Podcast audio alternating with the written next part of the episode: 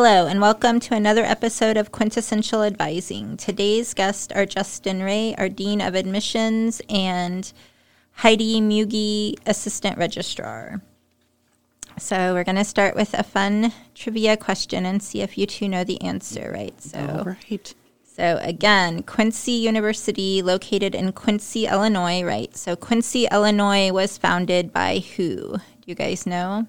Oh yeah. So Justin, yes. I do Heidi, not, no. no. Okay, so we'll see at the end if Justin is correct. All right, so Probably not, but I'm gonna go for it. be confident in your answer.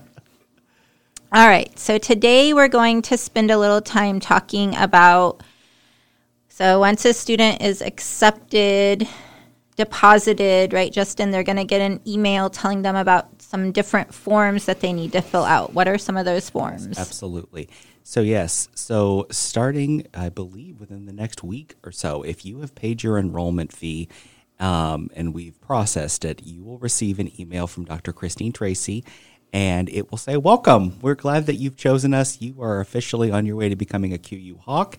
That email will include details on how to log into your campus webmail as well as your student portal. The student portal is particularly important for the forms that Dr. Hale was mentioning.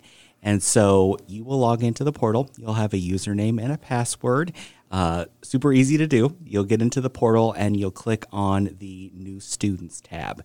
And the Students tab, or the New Students tab, I should say, will have uh, I believe it's four to five different forms. Uh, one will be your housing contract. Even if you're not living on campus, there's an aspect of that that will ask you to confirm your commuter status. Uh, another form is your class registration form. Uh, there's a form where you can upload a screenshot or a PDF or of your immunization records. Uh, another one asks you for information so that we can create your student ID and get your parking pass ready. And I'm trying to remember the fifth one. Oh, yes, the publicity form. So, um, to be a full fledged QU student, for us to be able to post your picture or print your name in any kind of publications or or um, any kind of news releases, we need you to sign off on that as well as some just additional details that we may not already have about you in our system. So those are the five forms that you'll fill out. Again, they're all in one location on that main page of the new student tab. Um, they're pretty quickly done. It's just a matter of making sure um, that you do them. And ultimately, um, you do them right the first time, which I'm sure we're going to talk more about. Absolutely. Thank you for that information, Justin. So, yeah, the form that we're really going to focus on in today's conversation is that course registration form. So, just to make it kind of clear to everyone, your first semester at QU, you're going to be pre registered, right? So, you're already going to have a schedule when you show up for your Hawkbound Day.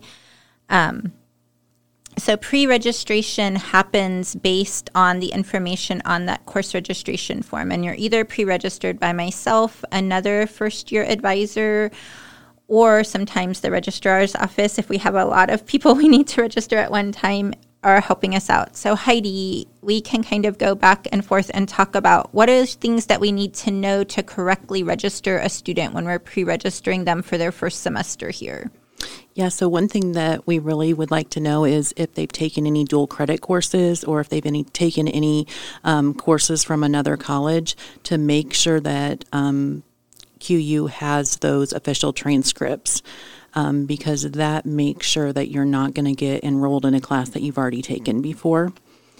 Um, another thing is is to make sure on that registration form that you're putting what major you're wanting to enter in um, because that will help with courses and can you explain a little bit more on that kim Yes, thanks, Heidi. So yeah, so the one of the first questions on the form is what is your intended major at Quincy University, right? And you can actually put undecided there if you're not sure. And then we're pretty much just going to register you for Bonaventure or our general education program classes, right? And that will give you some exposure. It, there are also questions on the form that ask you interests. So if you say, oh, I have an interest in history or I really liked history in high school, then we'd probably be sure to put you in a history class if you haven't already taken a college level history class.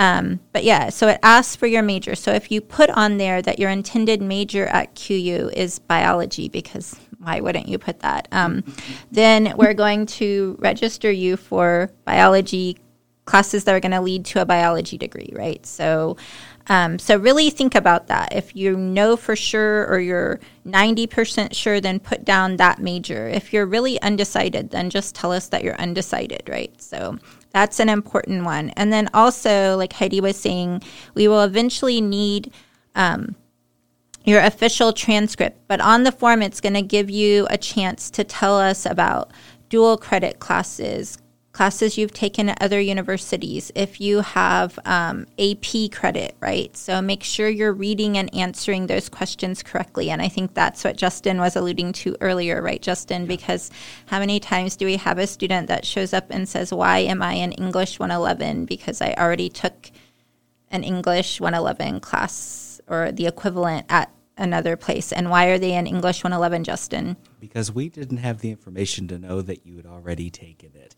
And so, yes, it's crucial that to the best of, of your knowledge, you list all of the AP, IB, dual credit uh, courses that you've taken, you're currently taking, even if you're planning on summer courses, if you know in advance about those, to list that so that we can schedule you and schedule you the right way once.